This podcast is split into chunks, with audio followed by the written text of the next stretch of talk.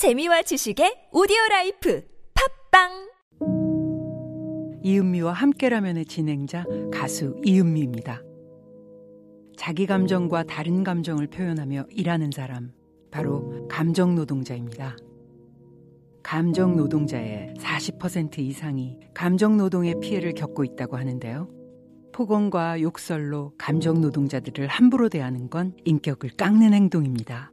존중하는 마음으로 감정 노동자를 대하는 건 아름다운 실천입니다.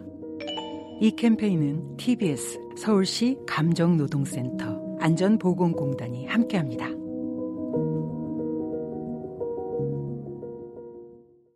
농식품 수출이 어렵다고?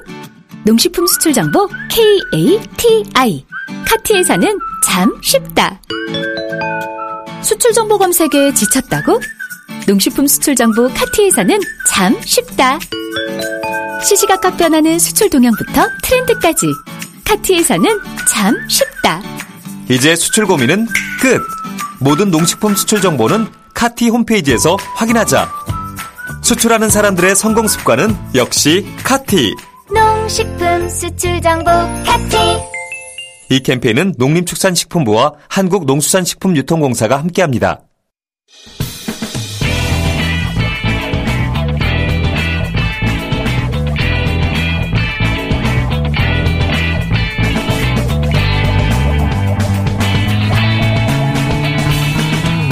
김어준의 뉴스 공장.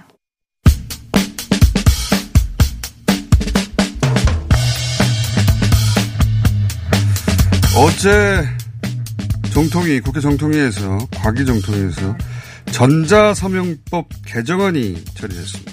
이제 본회의만 남았습니다. 이렇게 되면 소위 공인 인정, 인증서가 어, 드디어 폐기되지 않을까 해서 모셨습니다. 고려대 법학 전문대학의 김미창 교수님 나오셨습니다. 안녕하십니까. 안녕하세요. 어, 교수님 이거 오랜 세월 주장하셨는데 드디어 법안이 통과되기 직전입니다. 예. 정말 오랜 세월. 한 2014년, 5년부터 주장하지 않았습니까? 아, 사실 2006년부터. 6년입니까? 예, 예. 제가 한 2010여 년대 10년 초반인가 그때부터 제가 교수님한테 얘기 들었는데. 예. 드디어 이번에는 폐기되겠죠? 뭐 감개가 무량합니다.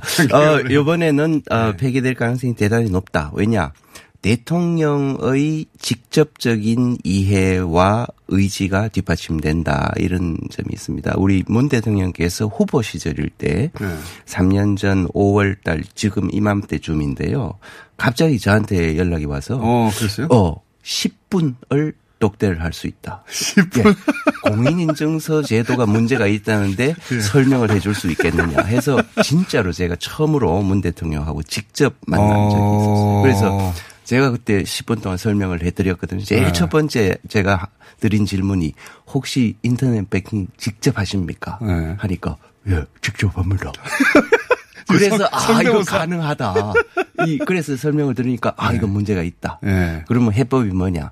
이 공인이라는 그 제도를 없애고 예. 인증서 기술 자체는 뭐 쓸 사람은 쓰고 그게 필요 없는 사람은 안 쓰는 그런 업체들이 있으니까 자율에 맡기면 되겠다 하니까 아 그런 식으로 추진하시겠다. 그렇죠. 그동안은 이 공인이라는 단어 때문에 이거 외에는 방식이 없었지 않습니까? 그렇죠. 이게 네. 그 기술에 국가가 개입을 해서 국가가 아 보안 기술 중에 자기들이 이렇게 관찰을 해보고 자기들이 설명을 들어보니 이 기술, 이 인증서 기술이 제일 좋다, 네. 제일 안전하다 이렇게 공무원들이 판단을 1999년에 해버린 거예요 우리나라에서. 99년에. 예. 그러고 나서는 그거를 공인이다 하고 찍어 놓고 특별 대우를 해버리니까 그 사이에 여러 다른 더 나은 기술들이 마구 나오고 하는데도 공인 인증서는 특권적인 지위를 그동안 20여 년간 누려왔던 거죠. 이게 20년 전- 전 기술이에요. 그러니까 이게. 뭐 개발 자체는 30년 전에 개발된 거죠. 그리고 초기에는 좋은 기술이었습니다. 보안성이 뛰어난. 예. 그렇습니다. 근데 이제 지금 그 이후로도 어 뭐 지금은 생체 휴대폰으로도 생체 인- 인증을 하는데 그런 정도까지 와 있는데 이게 이제 기술 자체로도 오래된 기술이고 그리고 어 실제로 불편하고 그리고 비용도 들고 이게, 이게 사설 업체들이 하는 거지 않습니까? 결국은. 예. 결국은 사설 업체들이 하는데 요런 기술을 가지고 정부의 인정을 받고 정부의 뒷받침을 받고 한 그런 난관을 통과한 소수의 업체들이 생기는 예, 거죠. 대여섯 개 정도. 그렇죠. 예. 에, 결국 이 문제는 보안에 관한 보안 기술인데 예. 에, 보안하고 말을 바꾸면 안보하고 사실은 비슷한 점이 있어요. 심리가 네. 뭐냐 하면 공포를 자극하는 거예요. 네. 그래서 정부가 이 기술이 제일 좋다라고 해버리고 나면 다른 대안 기술을 가지고 시장에 들어오려고 하면 너 그런 대안 기술 썼다가 사고 나면 너 어떡할래? 라는 식으로 그렇죠. 공포를 자극하면 정상적인 논의가 안 되는 거예요. 그래서 정부가 보안 기술에 이런 식으로 개입하면 결과적으로는 음. 보안 기술의 발달이 늦어지고 특정 과거의 어떤 보안 기술의 독점 상태가 아그 비정상적으로 오래 지속되는 거죠. 거기에 이제 사설 업체다 보니까 기존에 가지고 있던 지위를 유지하려고 하는 기업의 속성도 있고 뭐 이권도 좀 있는 것이고 당연히 그렇죠. 예, 그 업체들이야 자기들 공인 인증 기관이 되고 나면 뭐 뭐 몇십억 몇백억 계속 예, 먹고 안정적인 사니까. 수입이 예, 되니까. 그, 그 사기업의 입장은 이해가 가는데 어 국민 전체로 보자면 혹은 뭐 국가 단위의 금융의 안전성을 보자면 이것도 훨씬 더 좋은 그렇죠. 방법들이 이미 진작에 나왔는데 이제 그게 불편을 넘어서서 예 그게 시장에서 진입을 못하고 있다가 이미 그 이게 넘어갈 거라고 생각하는 업체들이 금융업체들이 여러 가지 인증 방식을 이미 개발은 해뒀더라고요 보니까 그렇죠. 그리고 네. 이제 금융위원회에서도 이미 한 5년 전부터 공인인증서 사용을 강제하지는 않았어요. 네. 그 전에까지는 강제. 강제 를 까지 했어요. 네. 근데 그래서 지난 한 몇 년간 여러 다양한 기술이 이미 나왔고 네. 뭐 시장을 전반적으로 관찰하면 공인인증서 기술은 시장이 사실상 이제는 버리는 수순에 이미 들어간 기술이다. 음. 이렇게 보고 요번에 개정 내용은 인증서 기술 자체를 건드리는 것이 아니라 공인이라는 두 글자를 떼는 거예요. 아. 그래서 모든 인증 업체는 대등한 지위를 가지도록 음. 이렇게 바꾸는 내용. 그렇군요. 그러니까 이걸 완전 폐기한다기보다는 그, 그 시장에 맡기는 그렇죠. 상황이 되는 거군요. 그래서 네. 다른 인증 방식도 이미 채택 복수로 채택하는 그렇죠. 그 공평하게. 네. 그 다양한 인증 기술이 공평하게 경쟁할 수 있도록 보장해 주는 내용을 담고 있는 개정안입니다.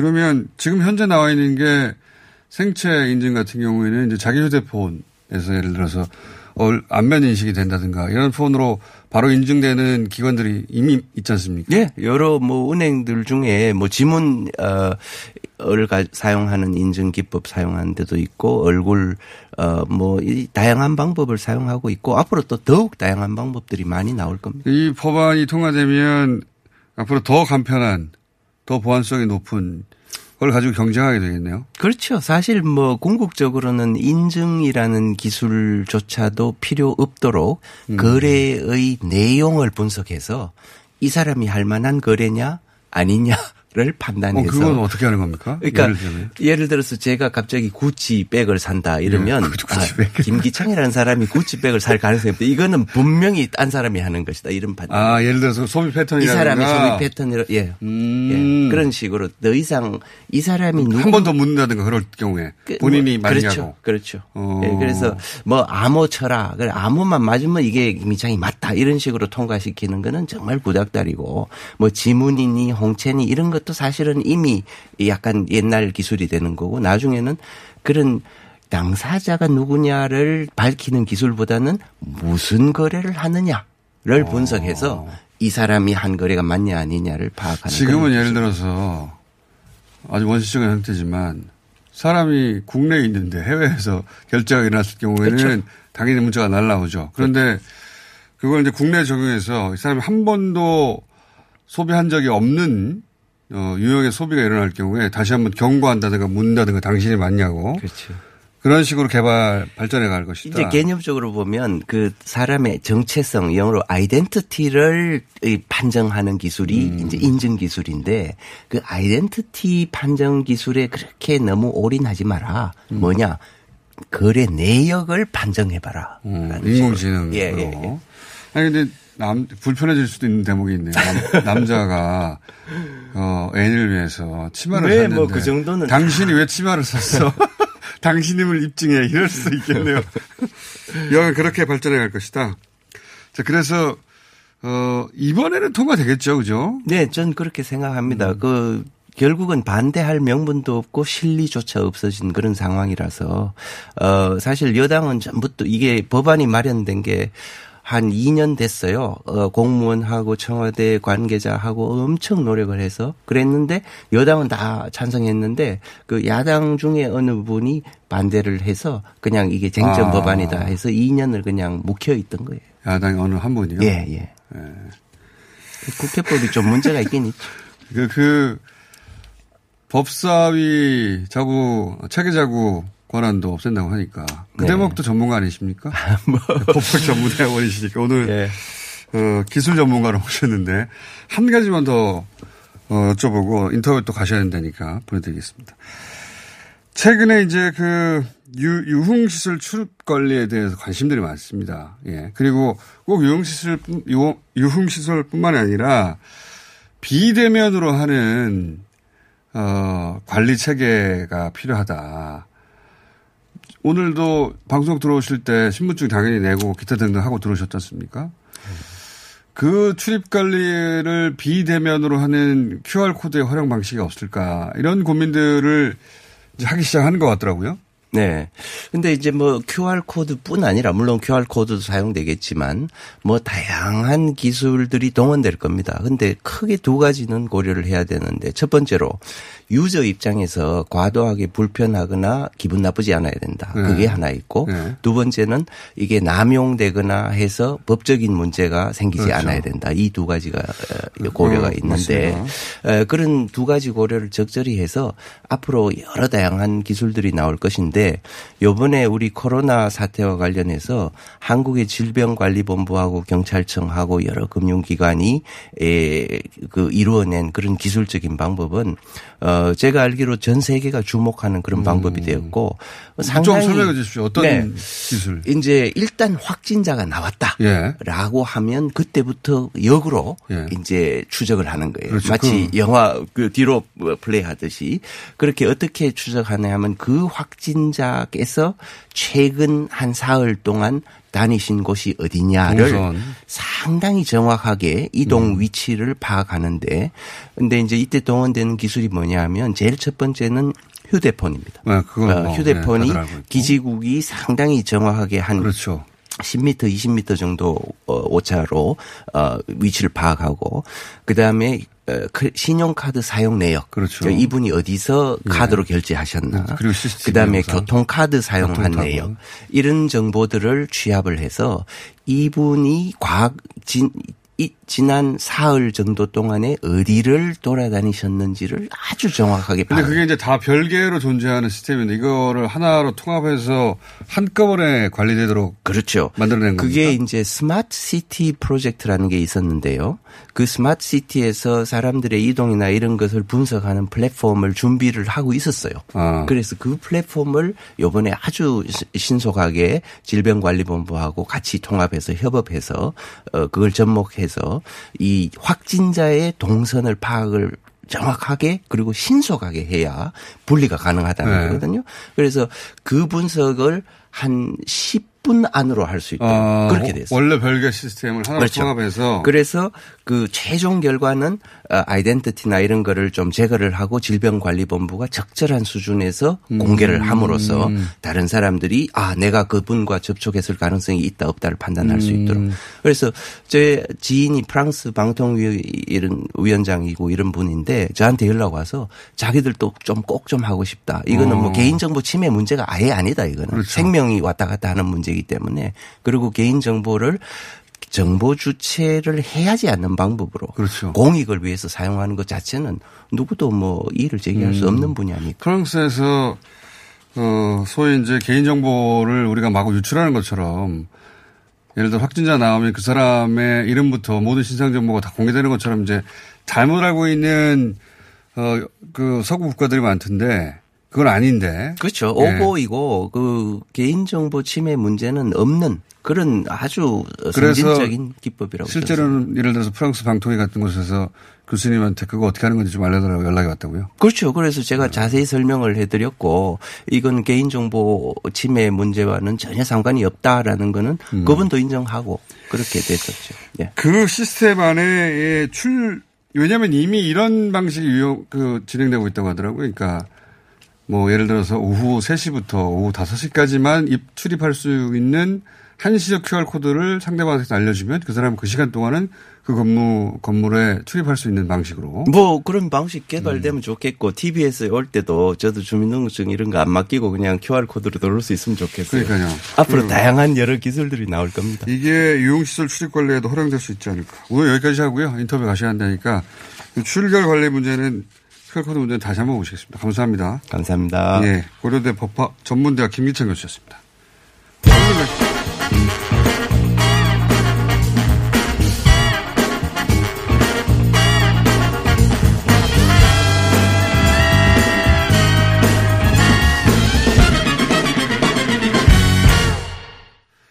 우리나라에서 용인 66번 환자가 어, 등장한 이후 예, 며칠 만에 벌써 100여 명 가까운 확진자 추적하고 있고 확진자가 나오고 있는데 일본에서는 어떻게 된 일인지 이 숫자가 특별한 조치 없이 계속 줄어가죠. 예, 대단히 허술한 검사 체계다라는 이야기는 여러 번 전해드렸는데 이 일본의 검사 체계를 직접 경험한 분, 일본 교민 한 분 연락해 보겠습니다. 동경에서 한식당을 운영하고 계신 김양희 씨와 전화 연결됐습니다. 안녕하세요. 네, 안녕하세요. 네. 어, 일본에서 이 한식당 운영하신 지는 얼마나 되셨습니까? 지금 5년 됐습니다. 5년 되셨고, 예. 네, 일본에 사신 지는 얼마나 되셨습니까? 10년 됐죠. 10년 됐습니다. 네. 그런데, 어, 제가 듣기로는 그, 같은 건물의 건물주가, 예, 확진이 됐는데 본인은 확진을 못 받, 어, 못 받고 있다. 이렇게 얘기를 들었는데 구체적으로 어떤 상황입니까? 저희 건물이요. 예. 이제 5층짜리 건물인데 저희들이 1층과 3층을 사용하고 있고 1층에서 한국 음식점을 하고 있어요.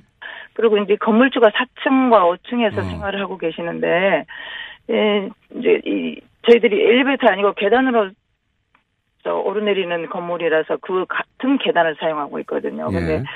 그 4월 초에 그 이분이 어떤 증상이 나타나서 예. 어, 보건소에 연락을 계속해도 연락이 며칠 동안 안 닿아가지고 통화증만 걸리고요. 어, 그래서 주말이 되고 그래서 증상이 좀 심해지셨나 봐요. 건물주가, 예. 그래서 예, 예. 그래서 아무리 보건소에 연락을 해도 연락이 안 닿아서 이제 평소에 약간 기저질환이 있으신 분이시라서 다니셨던 병원에 전 연락을 하니까 그 병원에서 다시 보건소로 연락이 돼서 집으로 지금부터 누군가가 데리러 갈 겁니다라는 예. 연락을 받았다 그래요. 예.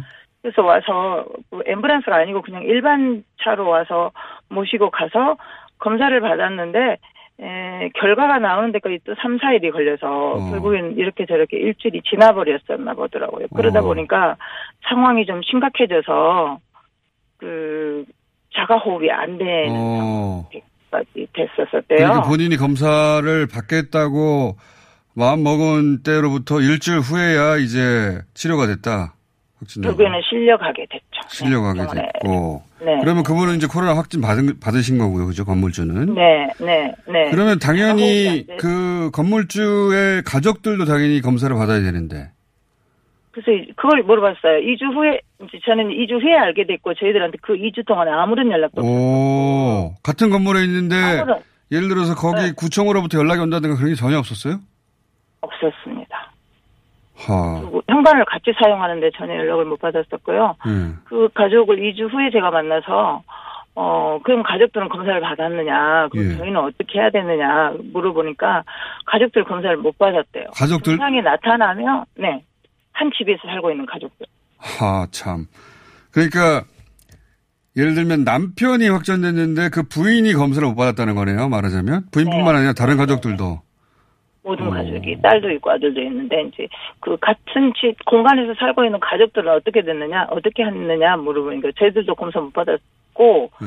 그러면 우리는 또 어떻게 해야 되느냐 같은 공간으로 계속. 되는데 그러니까 예 그랬더니 한 건물에서 네 명 이상이 안 나오면 검사하러 안 나와준다 검사를 받을 수가 한 없다라는 건물에서 4명 이상이 안 나오면 거- 검사하러 안 온대요? 네 어, 생생한, 생생한 엉망을 지금 듣고 있네요, 진짜. 이게 현실입니다 지금 일본 그 확진자가 나왔는데 그 확진자의 가족도 검사를 안 해주고 가족도 그 검사를 안 해주니 당연히 그 건물에 같이 있는 주민들한테는 입주자한테는 당연히 검사하라는 얘기가 없겠군요.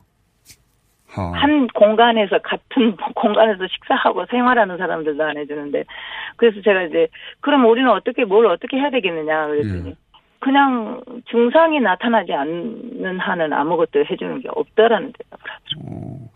자, 그러면 그거는 그 건물주 이야기고 본인이 직접 보건소에 연락해 보셨을 거 아닙니까?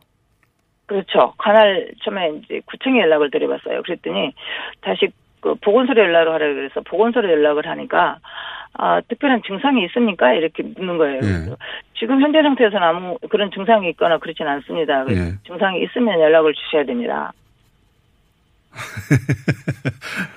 그러니까 지금 언론에서 사열 이상, 아, 4일 이상 37.5도 이상의 발열이 있을 경우 그런, 어, 조건을 없앴다고 하는데 실제로는 아니군요. 증상, 같은 공간에 있었어 하더라도 증상이 없으면 오지 말라고 하는 거군요.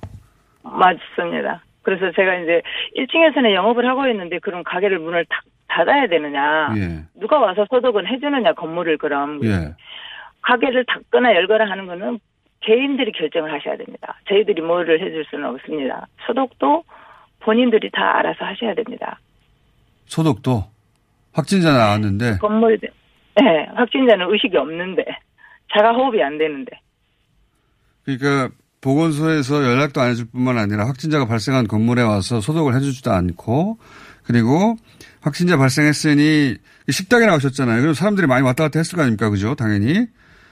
네, 그 손님들이 와서 감염될 수도 있는데 그 공간에 그런 이, 이 건물이 건물에서 확진자가 나왔다는 얘기도 없고 그러면 식당 운영을 잠시 중지하고 소독하라는 얘기도 없고 그리고 소독해 주지도 않고 소독을 해야 됩니까 하니까 소독하든 말든 그건 본인이 알아서 해라 이렇게 된 거네요. 마- 맞습니다. 웃음이 나올 지경인데 그럼 아무것도 해주는 게 없었습니까?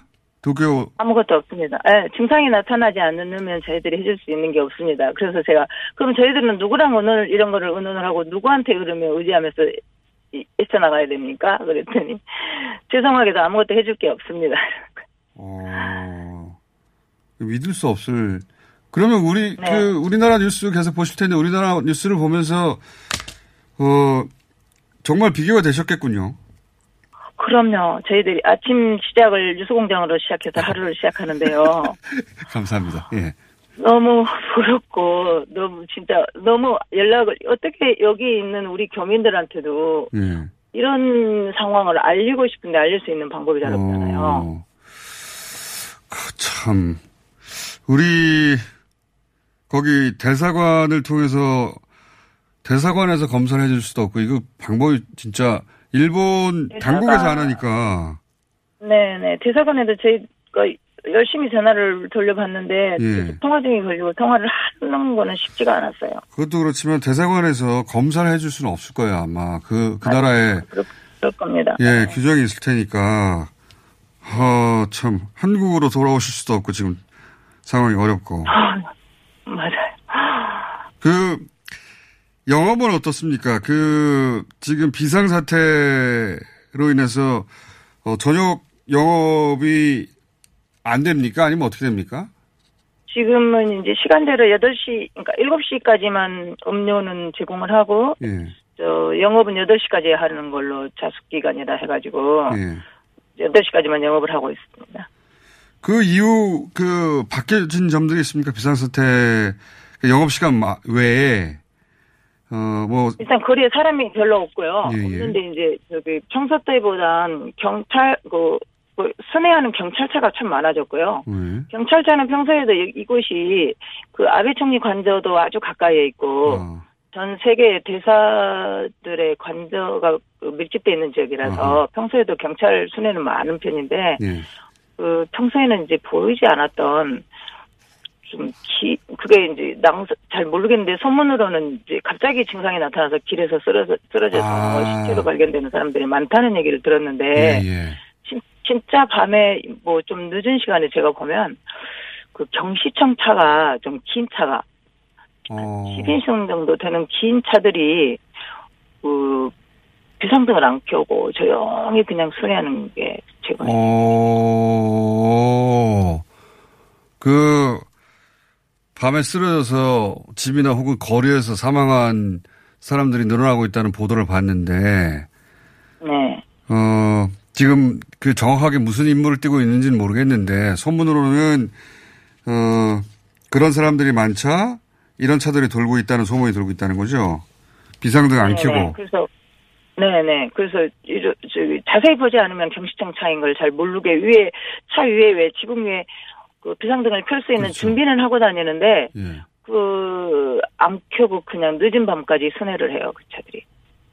하하. 민심은 흉흉하겠네요. 그럼요. 그러니까 지금 얼- 그 언론을 통해 일본 언론을 통해서만 전해지는 일본의 민심 같은 거는 정확하게 이제 잘 감지가 안 되는데 그 주변에서 접하는 그 일본의 평범한 국민들은 어떻게 이 상황을 받아들이고 있습니까? 저 이제 제가 그동안 오랫동안 가깝게 지낸 일본인 어머니가 있어요. 제가 네. 무슨 일이 있을 때마다 아니면 일본 소식을 듣, 들을 수 있는 어머니한테 그래서 너무 답답해서 이 상황을 설명을 했어요. 예. 그랬더니 지금 이 정부를 믿거나 의지하지 말아라. 아. 본인도 아이들 잘 키워서 의료 종사자 둘 시켰더니 매일매일 우리 아이들 생명을 어, 걸고 출근시키는 그 현장에 보내는 엄마 마음을 얘기를 하시더라고요. 아. 그러면서 의사들도 마스크가 하루에 한 장이 안 되고 배당이 안 되고 그 face shield라고 얼굴에 예. 투명한 막이 잖아요. 그것도 원래는 일회용으로 사용을 해야 되는데 병원이니까 예. 더군다나 뭐 중환자실이나 아니면은 그 시무라 켄이라고 연예인 돌아가신 예, 예. 유명한 연예인도 치료되고 하는 그 응급실에 근무하는데 face shield가 일회용이 아닌 하나를 받으면 언제 받을지 모르 언제까지 사용해야 될지도 모르는 아. face shield를 받고 마스크도 모자라서 어, 한 장으로 며칠씩 쓰고 그, 런다고 의료 현장에서. 의료 붕괴는 어. 네네. 붕괴는 뭐 이미 와 있다라고 생각을 해야 어. 된다고. 이 순간도 언제든지 오늘 일어나도 우습지 않을 정도로 지금 위험한 지경에 있다고. 그래서 요즘엔 가족끼리 스마트폰으로 사진 찍는 일을 금하고 있다고. 또 지인들도 왜 그러냐 그러니까 영정사진 될까봐. 어, 그런 심정이군요. 거참. 아이들 공부 열심히 시켜서 아이들이 잃는 일이 생기지 않을까 밤마다 가슴 조이면서 산다는 얘기를 하면서 아무데도 도움을 줄, 줄 때는 없을 거니까 특별히 본인이 본인 관리를 해야 된다라고 음. 얘기를 하더라고. 그 정부, 정부를 믿을 수 없으니까요. 지금 직접 겪어보셨듯이, 어, 확진자가 나온 가족들도 검사를 못 받는다고 하니까, 이게 믿을 수 네. 없는 상황이에요. 일본 같은, 우리가 알고 있는, 어, 선진국이라고 말했던 일본이 이런 상황이라는 건 진짜 믿기지 않을 정도네요. 이번에 적나라하게 알게 되는 거죠. 근데 더 우스운 건 모든 사람들이 다 그걸 알아요. 어, 이 정권은 아니고 이건 아니고 계속 거짓말을 하고 계속 핑계를 대고 그 얘기를 10명한테 물어보면 보통 10명이 다 해요. 어. 믿을 수 없는 정부라는 얘기를. 그런데도 특별히 할 수 있는 게 없으니까 그냥 입을 다물고 각자 도생하는 거군요, 지금 상황은. 네, 맞습니다. 네, 그대로입니다. 자, 오늘은 저희가 준비한 시간이 여기까지인데, 저희도, 네. 어, 일본, 그, 우리 대사, 영사 통해서 도움을 줄 수 있는 방법이 뭐가 있는가 한번 알아보겠습니다. 그 다시 한번 연결하겠습니다. 오늘 말씀 감사합니다. 네, 네, 감사합니다. 네. 야, 생생하게 들으니까 정말 믿을 수 없는 정도네요. 동경에서 한식당을 운영하고 계신 김양희 씨였습니다. 시더 시더 아빠 발톱 너무 두껍고 색깔도 이상해 이 녀석 그럴까봐 내가 캐라셀 네일 준비했지. 갈라지고 두꺼워진 발톱 무좀이 싹 사라진다고. 미국 판매량 1위 600명 임상 실험을 거친 전 세계 48개국 손발톱 케어 압도적 지배자 캐라셀 네일 2주 후 달라진 손발톱을 경험할 수 있습니다. 네이버에서 캐라셀 네일을 검색하세요. 5월은 종합소득세 신고의 달. 알고 있지? 아, 맞다. 벌써 머리가 아파오네. 아직도 몰라. 내게 딱 맞는 세무사를 찾아주는 비교 견적 서비스. 찾아줘 세무사가 있잖아. 아, 그래? 종합소득세 신고서 사진 한 장이면 업종과 특성에 맞는 전문 세무사들의 비교 견적이 촤! 오, 간단한데? 게다가 코로나19로 어려움을 겪고 있는 모두를 위해 수수료 할인 쿠폰도 나눠주고 있다고. 대박. 찾아줘 세무사. 지금 당장 검색해야지. 야야야, 잘 들어봐. 내가 오늘 버스를 탔는데 말이야. 내 앞에 한 명, 학생입니다. 두 명, 학생입니다. 드디어 내가 딱 찍는데 글쎄. 거북입니까? 어이가 없네. 뻐근한 거북목, 구부정한 어깨, 뒤틀린 골반까지 바디로직 탱크탑과 타이즈로 자세 바로 잡으세요. 남녀노소 누구에게나 좋은 바디로직. 지금 소중한 분께 바른 자세를 선물하세요. 바디로직. 안녕하세요. 치과의사 구지은입니다.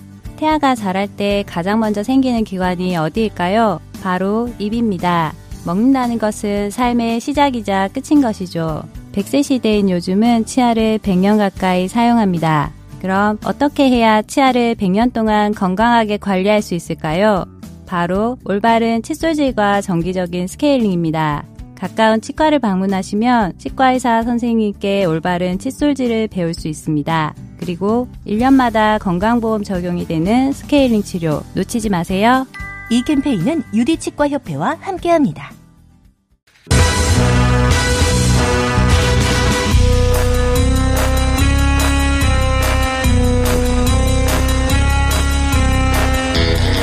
자, 뉴스공을 공장에서 새로운 코너를 한번 마련해 볼까 합니다. 예, 오늘로 마지막일 수도 있어요. 예. 팬데믹 시대에 어, 집에서 보내는 시간이 많다 보니까, 예. 어, 새로운 영화는 개봉을 안 하고, 예. 쌓여있는 영화는 많은데, 그 중에서 뭘 골라서 볼까 고민하시는 분들이 있죠. 그분들을 위해서 이 시간을 마련했습니다.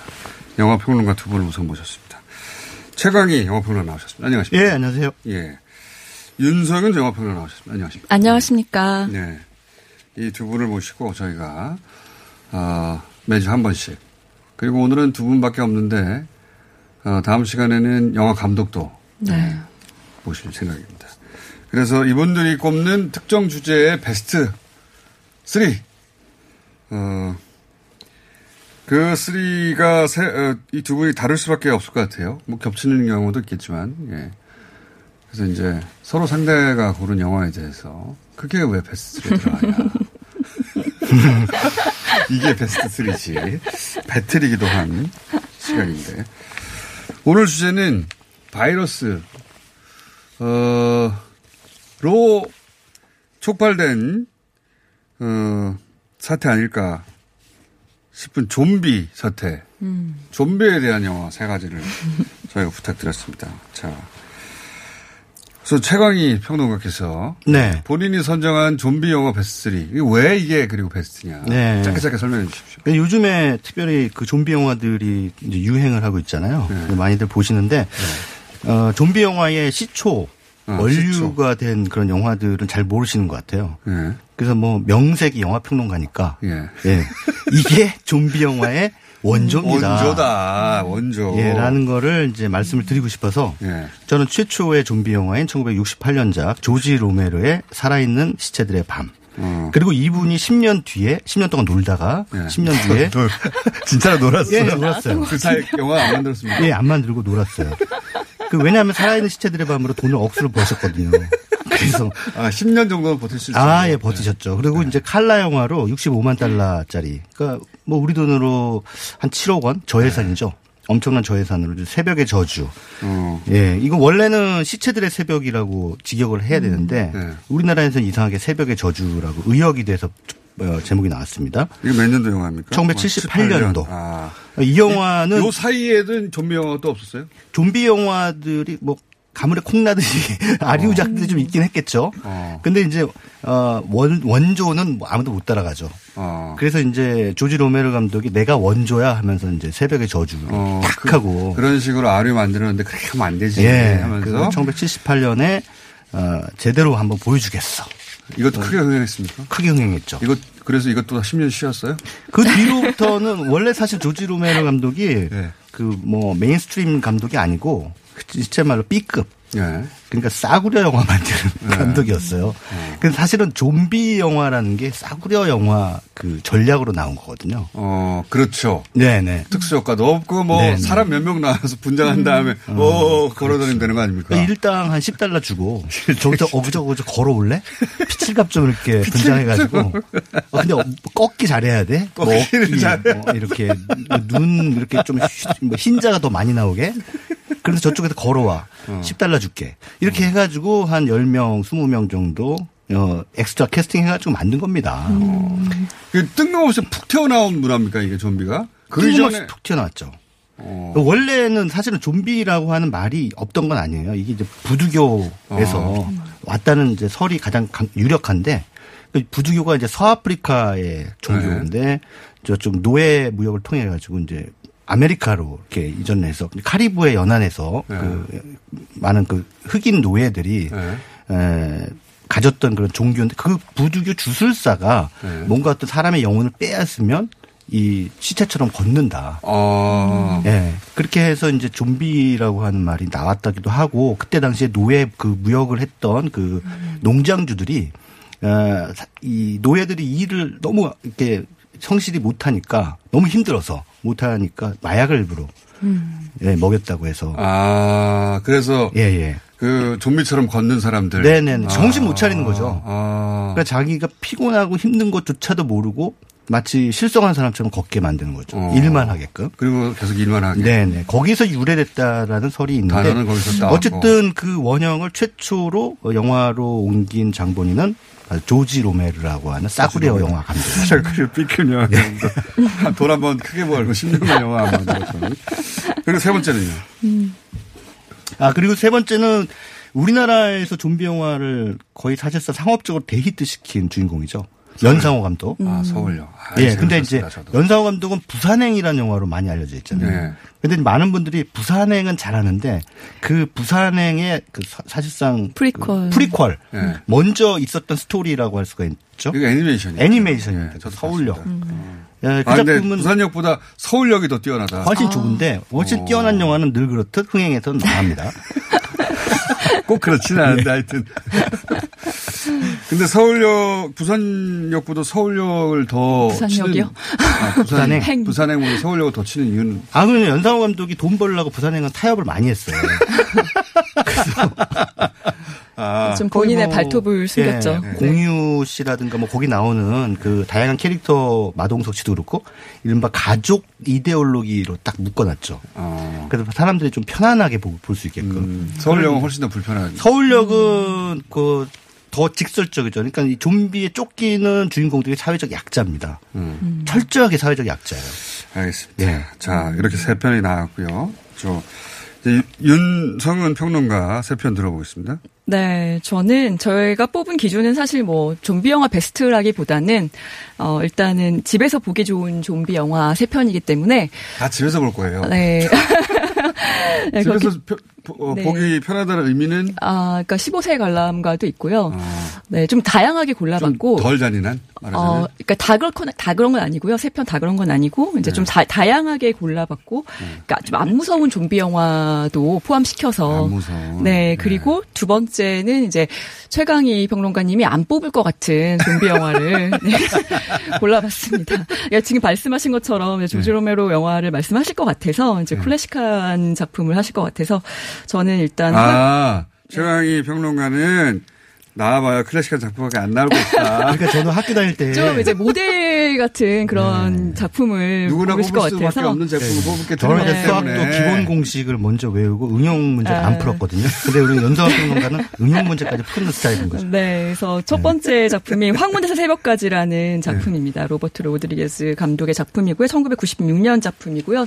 비교적 이제 최근 작품들을 골라봤는데 어 웜 바디스라는 작품이 있고요. 2019년 아 웜 바디스 2013년 이거 작품. 좀비하고 사랑하는 이야기 아닙니까? 네, 로맨틱 좀비가 나옵니다. 네. 표정 안 좋아지시는데. 로맨틱 코미디와 좀비 예, 장르를 결합한 주인공이 그런 잘생긴 작품이고요. 남자죠. 그렇습니다. 니콜라스 홀트가 나오고요. 음, 그 좀비 얼굴이 전통적인 좀비의 음. 분장이었다고 생각해 보세요. 그게 되나? 그렇죠. 그럼 뭐 저기 장동건 씨가 창궐 나온 거나 똑같은 경우죠. 네. 분장도 거의 없어요, 네. 좀비가. 예. 좀비가 아니야, 그거. 좀비를 모욕하는 거죠. 네, 그렇지 않습니다. 좀비를 자, 미화시킨 거죠. 네. 그리고 좀비 러브 스토리. 그리고 네. 데드 돈 다이라고 이제 짐 자무쉬 감독의 작품 아. 2019년 작품까지 이거 상 받은 거세 아닙니까, 이거? 어, 상을 어디서 받았죠? 무슨 영화제. 아, 약한 영화. 영화제에서 이제 개막작. 저도 이거 봤거든요. 아, 네, 그랬어요. 네, 잤어요. 그렇죠. 저 좀비 영화 좋아하는데. 네. 진짜 지루해. 예. 그래서 몇명 죽지도 않고. 아, 좀, 좀비가.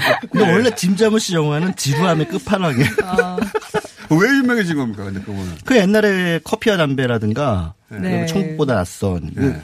그 미국의 인디 영화 다른 인디 예, 상업 영화하고 대표 거의 주자라고 다른 할 수가 예. 있죠. 그래도 댄드 데드돈 다이가 짐 자무쉬 감독의 영화 중에서는 35년 영화 인생에 가장 많은 상영관을 잡았던 작품이에요. 600개 정도 잡았던 왜. 고르셨어요? 데드 돈 다인 좀, 전형적인 어. 좀비 영화 아닌데. 그러니까 전형성을 좀 뛰어넘은 작품을 좋아하기도 하고요. 아. 네, 그리고 이제 최근 작품, 그러니까 좀비 영화는 대부분 이렇게 다 마니아들이 있기 때문에 좀비 영화 나오면은 다 본다라는 분들이 있으시지만 또 놓치는 작품들이 이런 작품들이라서. 아, 네, 그래서 이제 소개를. 뭐랄까요, 좀비 장르 중에 색다른 위치를 차지하고 있는 근데 작품. 또 그렇게 또 색다르지도 않습니다. 주제 의식이라든가 이런 것들은 어 뭐 말씀하신 그런 조지 로메로 작품들이랑 좀 맞닿아 있는 부분도 있고 데드 돈다이는 주제를 모르겠던데.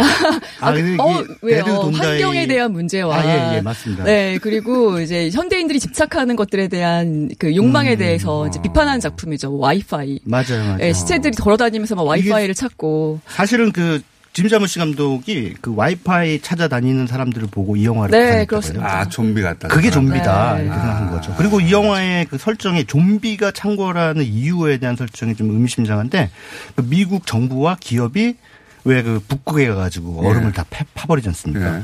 그래서 자전축이 고장나버리는 그렇죠. 예. 그런 거는 굉장히 의미심장하죠. 근데 좀비 영화, 저도 좀비 영화를 좋아하는데, 네. 예? 좀비 영화가 가지고 있는 그, 어, 자극성 있지 않습니까? 네. 기본적으로. 네. 예. 그, 그 제로에 가깝다. 음. 좀비 영화를 보다 내가 잔 경우는 거의 유일합니다. 이 영화는 어떻게 하려고 하는 건가? 네. 아, 그러셨군요. 근데 거기에 또 워낙 뛰어난 배우들도 많이 나와서 유명한 배우로 많이 네, 나오죠. 예. 그렇기 때문에 배우들 보는 재미만 해도 굉장히 어 그 볼만한 왜 작품이라고 배우만 저는. 보고 재밌습니까? 배우 많이는 아니. 영화가 재미가 없는데. 어, 아니 벌써 이제 주제 의식이라든가 이런 것들도 말씀을 드렸고요. 아 그리고 제가 좀비 영화의 관전 포인트 몇 가지를 좀 네. 생각을 해봤어요. 그러니까 좀 이런 이런 이제 공장장님처럼 네. 어떤 좀비 영화를 봤을 때는 조는 분들도 있으신데 사실 이제 마니아들이 보는 관점은 이런 것들이 있습니다. 일단 좀비 영화 보실 때 첫 번째는 좀비가 뛰는지 걷는지를 먼저 네. 보시면 일단 예 빠르게 저, 요즘 저, 저 뛰- 점점 속도가 빨라져요. 네. 근데 이제 걷는 좀비를 보여준 게 데드 돈 다이죠. 예. 요즘 같이 나온 작품들도 있고요. 그리고 일단 좀비가 똑똑한 좀비가 있고 멍청한 좀비들이 맞아요. 있습니다. 음. 그런 지능형 좀비와 전능형 좀비. 예. 그리고 어, 꺾는 거 아까 말씀하셨는데요. 팔다리를 많이 꺾는 형과 그 목과 그 가슴을 내밀어서 이제 꺾는 그런 형이 있습니다.